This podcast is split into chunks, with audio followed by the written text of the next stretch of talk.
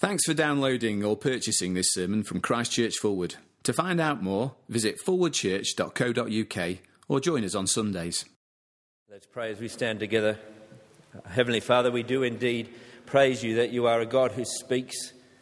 Uh, we thank you for the splendour of your word, the word about your Son, uh, the word about our King, who is indeed our mighty God, as we have sung, the Lord of everything, our Emmanuel, the great I am, the Prince of Peace, the Lamb, the living God, our saving grace, who reigns forever, the Ancient of Days. Father God, we do praise you for the word that reveals him to us, and we pray that by your Spirit uh, you would again show us uh, how glorious and mighty he is tonight. Uh, we pray this for your glory and our good. Amen. Please take a seat. And uh, please turn back in your Bibles to um, Ecclesiastes chapter 7, which was on page 672. And uh, just uh, as a forewarning uh, to let you know that we're actually going to look at chapter 7 over two weeks. Uh, preacher's prerogative. I've uh, decided to take two weeks to look at this chapter. We're still going to end the series at the same point, so we'll sort that out as we go along. But uh, chapter 7, we're only going to get to uh, verses 1 to 10 tonight. So you might have, uh, as we were reading it uh, together tonight, have had some questions about some of the later verses. Uh, you'll have to come back next week as we explore uh, those together. So, Ecclesiastes chapter 7, page 672. As we continue this journey that we've been in really since the, the start of the year through this book of Ecclesiastes, I, an uncomfortable book at times, a book that uh, really, whatever life we imagine we're living in 2012, uh, however we imagine that life to be, Ecclesiastes is like the, the stiff coffee we need to wake us up from that dream, to show us life as it really is. Uh, along the way, we've been given a, a, very clear picture of what our world is like. Uh, of life under the sun, as the teacher in Ecclesiastes puts it. And it is, as I've said, a, a picture that is often uncomfortable, a, a, picture that we want to look away from uh, again and again. But it is a picture, if we've been listening and seeing it clearly, that has echoed again and again our own experience of what it's like to live under the sun.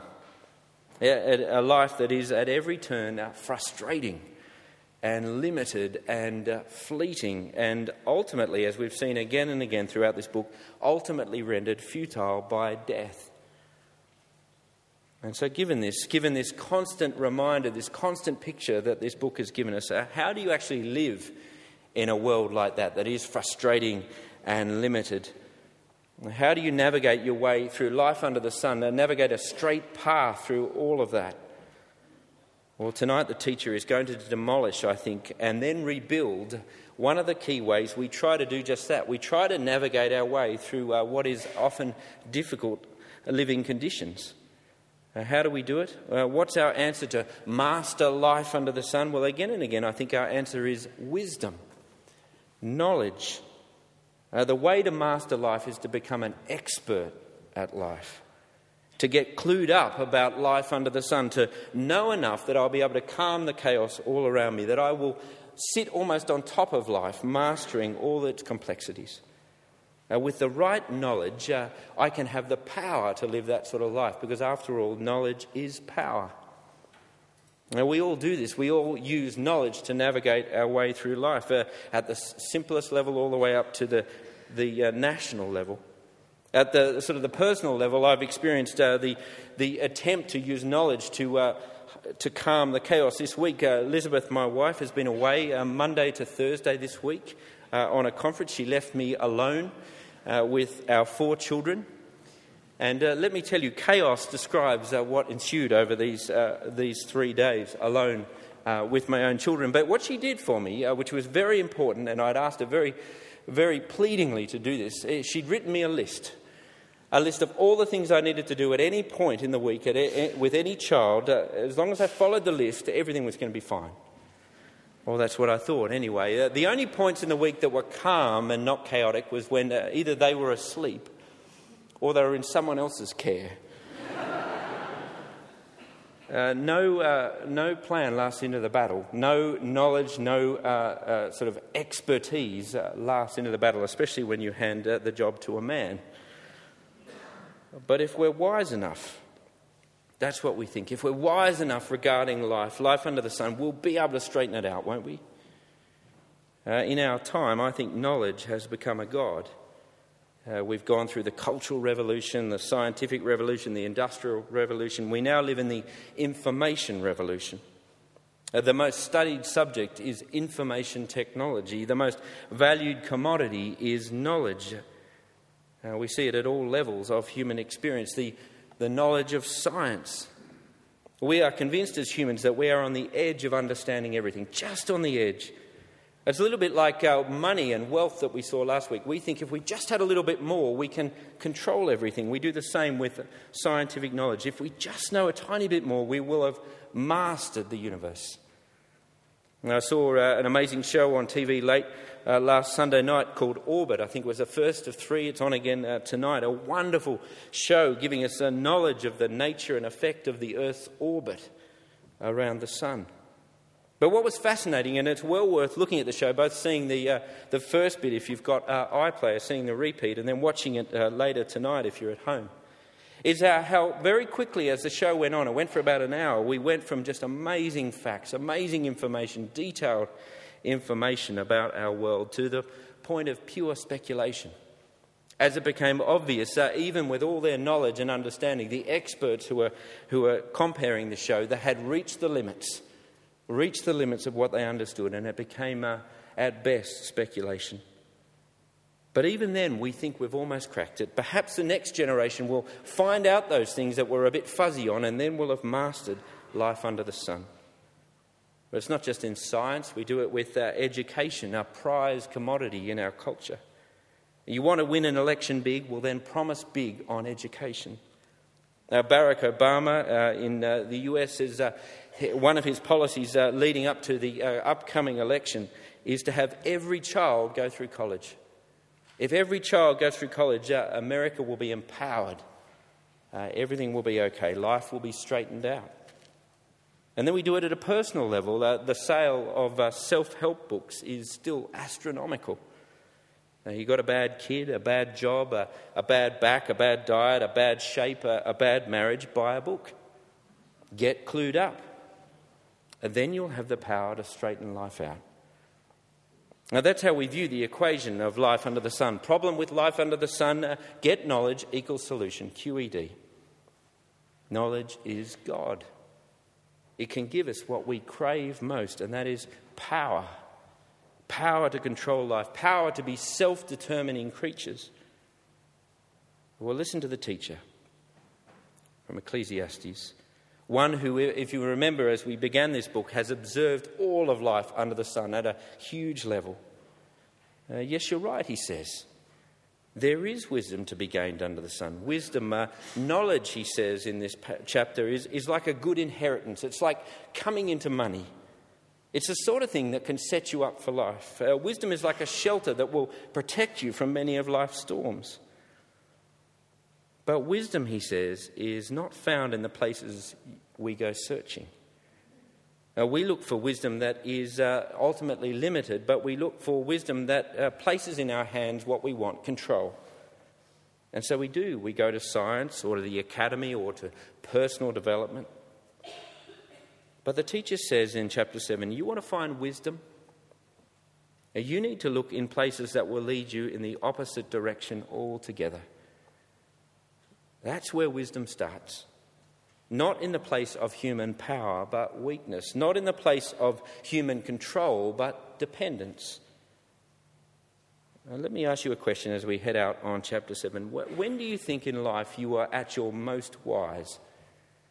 Uh, that you were at the peak of knowledge, that you were closest to mastering life? When was that point for you? Uh, where things made the most sense?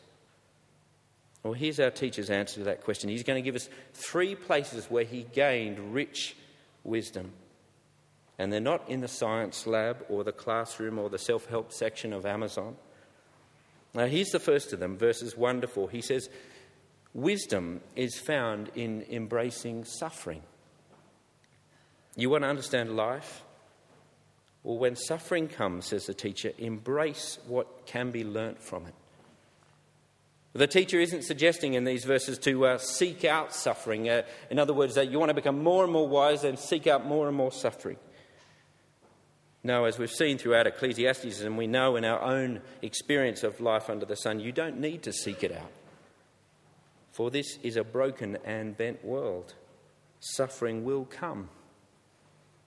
And this room is filled with testimonies to prove that. We have our stories, and each of them matters, even tonight, hearing of it.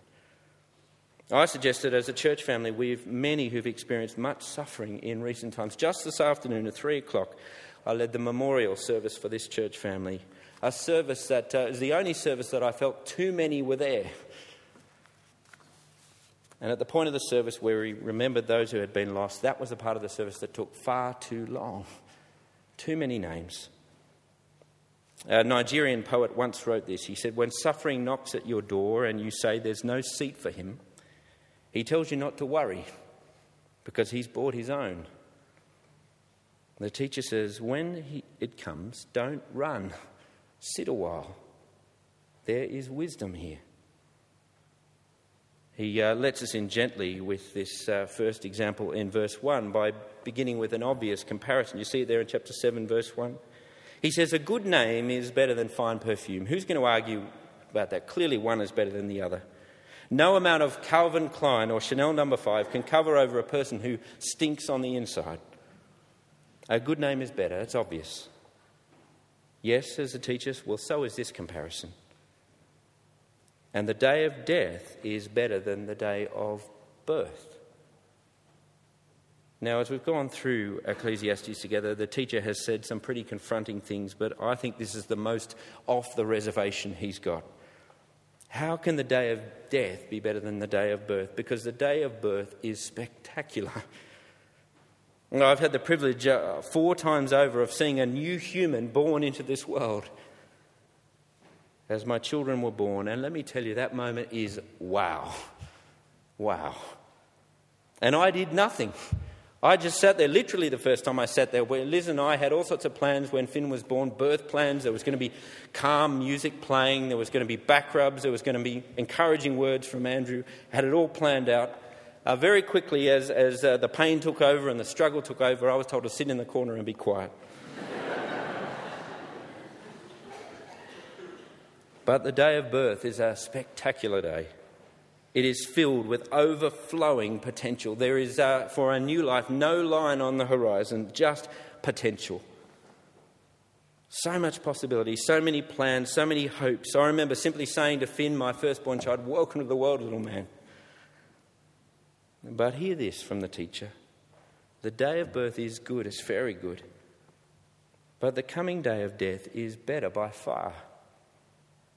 And here's why because that's the day that stops the bluster. That's the day that stops the pretense that says, I am the master of my own destiny. I am a self determining creature. It is the day that says, Andrew, you are utterly powerless.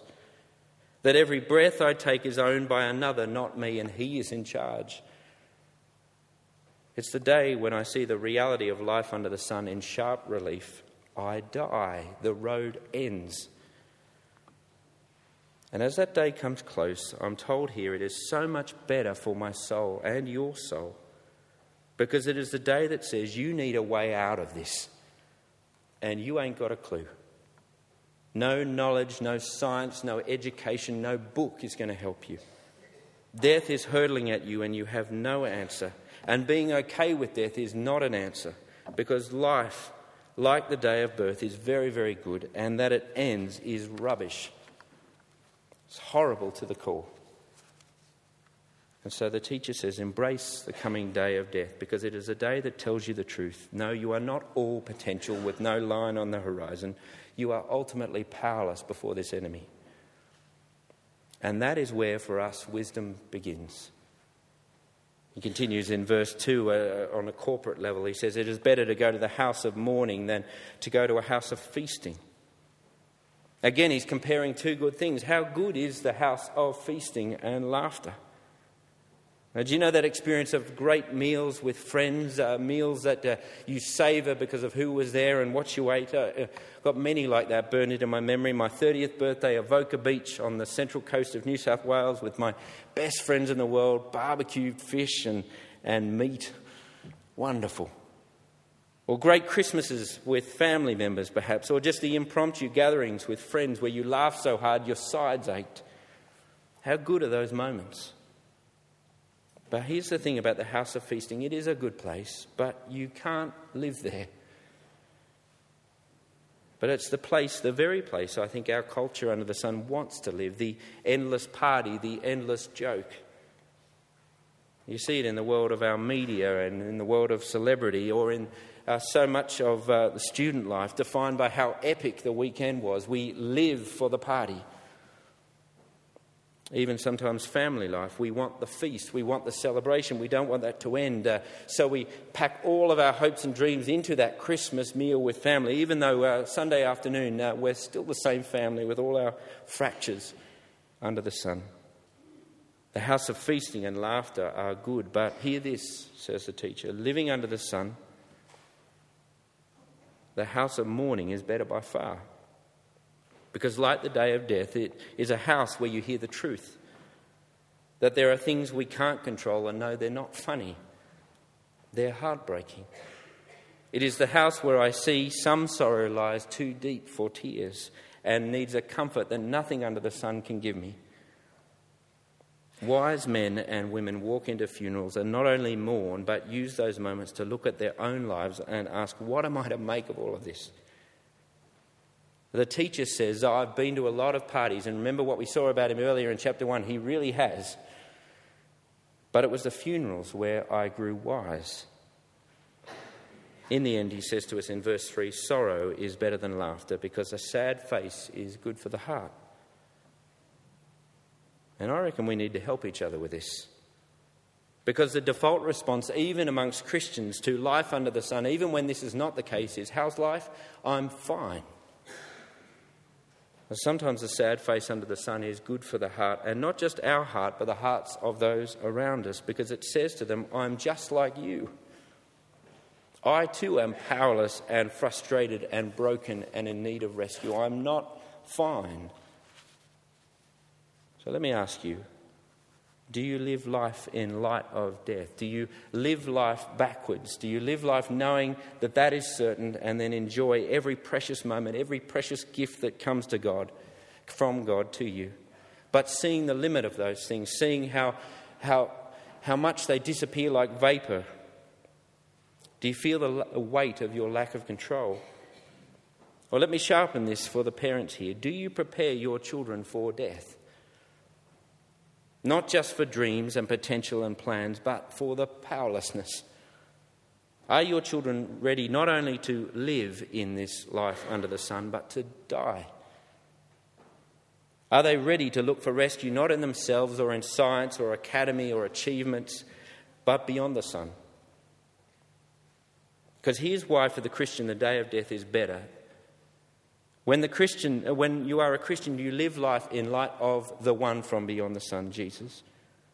We live aware, yes, and very seriously, that we live under the shadow of death, but we live under that shadow by the light of the one who has overcome it.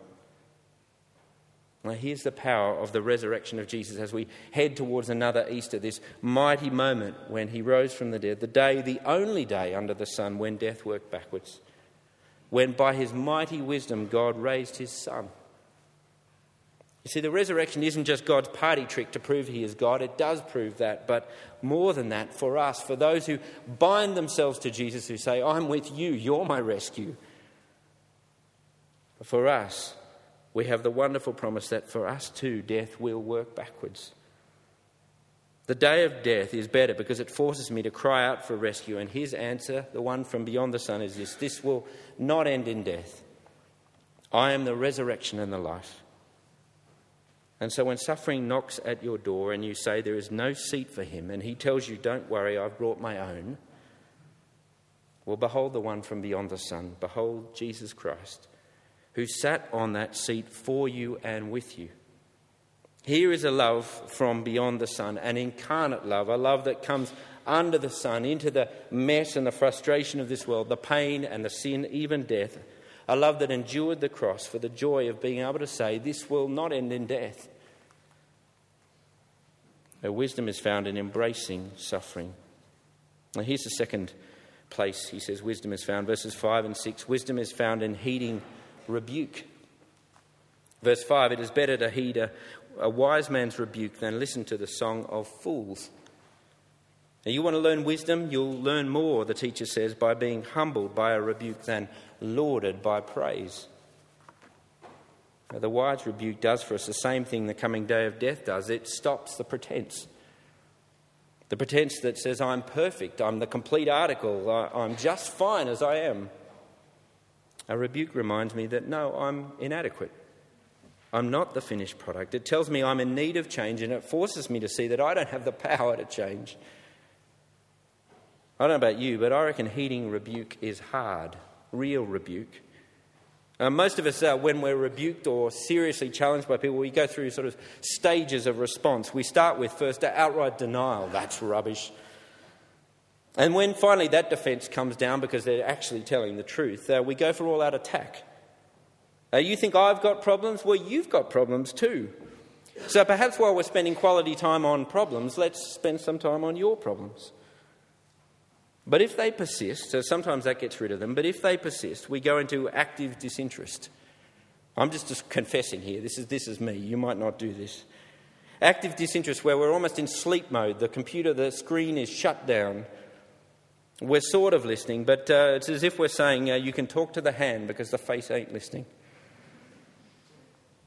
But finally, sometimes we quit the pretense. Uh, we let go of our need to control the situation or fear of being exposed or being diminished, and we actually listen, feeling the weight of rebuke and search for a way to change. The teacher says instead of some elaborate kung fu defense against rebuke, why don't you try listening? For a wise rebuke is so much better for you than another fool singing your praise.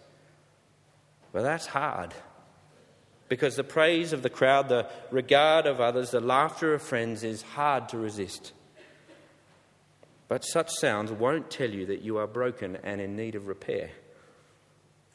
And so let me ask you tonight to consider your friends, those you let close, those who are around you, your crew. Who are they? Are they those who are blindly loyal to you? Which is, in the end, of no help to us. Are they your cheer squad? Uh, maybe not literally, although it does sound nice, this idea of songs of praise, people walking around a sort of a choir surrounding you, praising you. But just people who enough, uh, constantly, just uh, enough times, are telling you how, how great you are. Or are there those who say, bring on the clown? Uh, friends who love that you make them laugh. Well, tell me, do you know people who are beyond criticism, who never come out from behind their defences when rebuked? And even if they do, they quickly rally back. And part of their defence is to surround themselves with friends who will sing songs of praise to them. Know anyone like that? Are you like that? Such a person under the sun is a fool. Well, let me ask it a different way. Do you have people who are close to you who will wound you in love? With wise rebuke. It is, as Proverbs says, the wounds of a friend are to be trusted much. Deep, real friends who are prepared, if you like, to walk into the throne room of your little kingdom and say, There is a problem, and uh, you're the problem. Let me ask you, in terms of your experience of this church family, many of us are in small groups. Is your small group like that? Our groups need to be places where I look across the lounge room or the table and I see a brother or sister in Christ who is utterly for me, committed to my good. And sometimes that will mean they will apply the sword of the Word of God in a rebuke against me. And it will sting. But unless my defences are down, I will not grow humble, nor will I change. And many of our small groups, uh, may our small groups not be places where we just gather to sing songs of praise covering over our need to change, but places where wise rebuke is said in love and received with humility.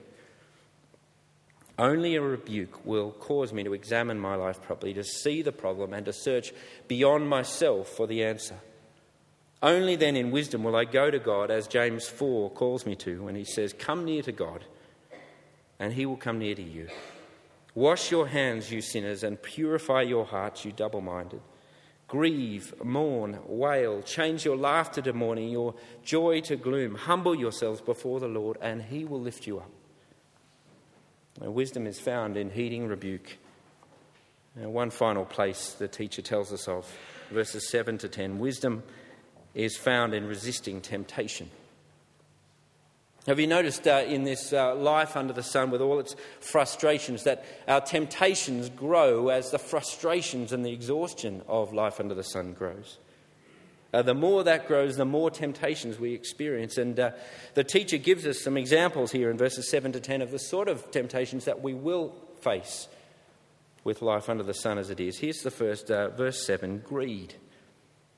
We saw it last week this yearning for our money to be the solution to our problems that will make straight the path under, under the sun. If we just had a little bit more. But what if just getting a little bit more is actually beyond our grasp? There's nothing we can do to do that, except perhaps if we're willing to compromise, to cut corners. A temptation, perhaps, at work to reduce integrity to gain uh, promotion or profit. A temptation to smooth over the details on the tax return. But we're told here that such a temptation will disease your heart a heart that is meant to be satisfied in God, content in Him, will actually grow more and more empty and hungry. But a wise life holds wealth and the gaining of it as just a gift, not a God. And so, when tempted to have that little bit more by means of compromise, we will say no because our heart belongs to another already. Now, here's another one, verse 8. He talks about giving up in pride the frustrations and exhaustions and setbacks of life under the sun can lead us to just give up rather than dependently and patiently persevere. Can be lots of things that the frustrations and the limitations can cause us to give up. Give up on our marriage, or give up on uh, work, or give up on a project, or give up on church. Give up because we're too proud to call for help, or because life should be easier than this. But the teacher says only a fool thinks that way. Only someone who has forgotten that they are a creature living under the sun in a world that is subject to frustration. You see, God has designed life under the sun that way, not so that we give up on pride or our marriage or our job or some ministry or even our walk with the Lord. No, not to give up, but to reach the point where our reserves, our knowledge, our wisdom, our strength, our faithfulness has run out well short of the destination. And then lean heavily in all our dependent weight on the one from beyond the sun, the author and perfecter of our faith, who says of his project in our lives, I began a good work in you, I will carry it through to completion. Here's the third one, verse 9 responding in anger. There's so much frustration and limitations in life under the sun that that can be our defense. Our response is to be angry. Whether it be relationships, as we saw earlier in Ecclesiastes, uh, relationships that are often frustrating or limited or disappointing, and anger is the response. Or even as we saw just earlier in this chapter, the response to rebuke. But we're told here anger is an obvious and foolish defense. Anger is ultimately a self defeating defense. And listen to these wise words from Frederick Buechner. He says of the temptation of anger, he says, anger is possibly the most fun temptation to lick your wounds, to smack your lips over grievances long past, to roll over your tongue the prospect of bitter confrontation still to come, to savour the last toothsome morsel, both the pain you are given and the pain you are giving back. In many ways, is a feast fit for a king. The chief drawback, though, is what you are feasting on is yourself. The skeleton at the feast is you. And one final one and I think the most uh, stinging of them all, of the temptations, verse 10. The temptation in this frustrating life under the sun to always be looking back. Such a great verse. Verse 10. Why were the old, don't say, why were the old days better than these? For it is not wise to ask such questions. How we need to hear this. Now, one of the hardest things about life under the sun is it keeps changing. It isn't just uh, that the globe spins, our whole life seems to spin. Uh, new contexts, new complications, new frustrations that we weren't expecting. It is, as Job says, man is born to trouble as surely as the sparks fly upward. How hard it is to see time change things in our lives, uh, things that we're powerless to control, especially if, in our perception or even in reality, they're a change for the worse. We long for the good old days in our health or our family life or work life, even church life, the good old days. Well, let me ask you this. If you are someone here tonight, which I'm hoping is most of us, who knows the story the Bible tells, the big story, the wide sweeping story it tells of our world, do you ever think there has ever been a good old day? No. Well, once. Uh, Genesis 1 and 2 speak of those good old days good days, very good days uh, of the world at birth, a world filled with wonder and possibility, very good days. But since those days, since we disconnected ourselves from the very author of life, from the giver of all good gifts, each day that has followed that fall has been one bad day after another, ultimately. Days lived under the sun now, days lived under death. If the temptation for us is to always look back, then the teacher says wisdom comes in resisting that temptation to always pine for the past. Instead, look forward. But not to some sort of over realized view of your future life under the sun, what next year is going to be like. It's going to be so much better next year.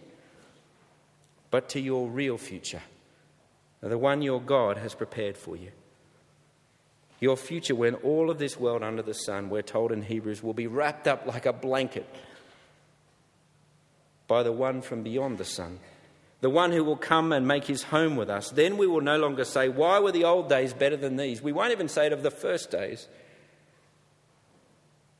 because of these amazing words. Then we will see a new heaven and a new earth. For the first heaven and first earth had passed away. Then there will be no more chaos or frustration or these limitations that we feel.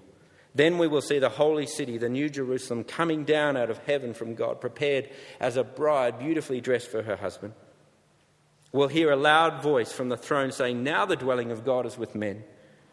And he will live with them, and they will be his people, and God himself will be with them and be their God. And then we will feel him wipe every tear from our eyes. There will be no more death, or mourning, or crying, or pain, or frustrations, or futility, for the old order of things has passed away. Let's pray together.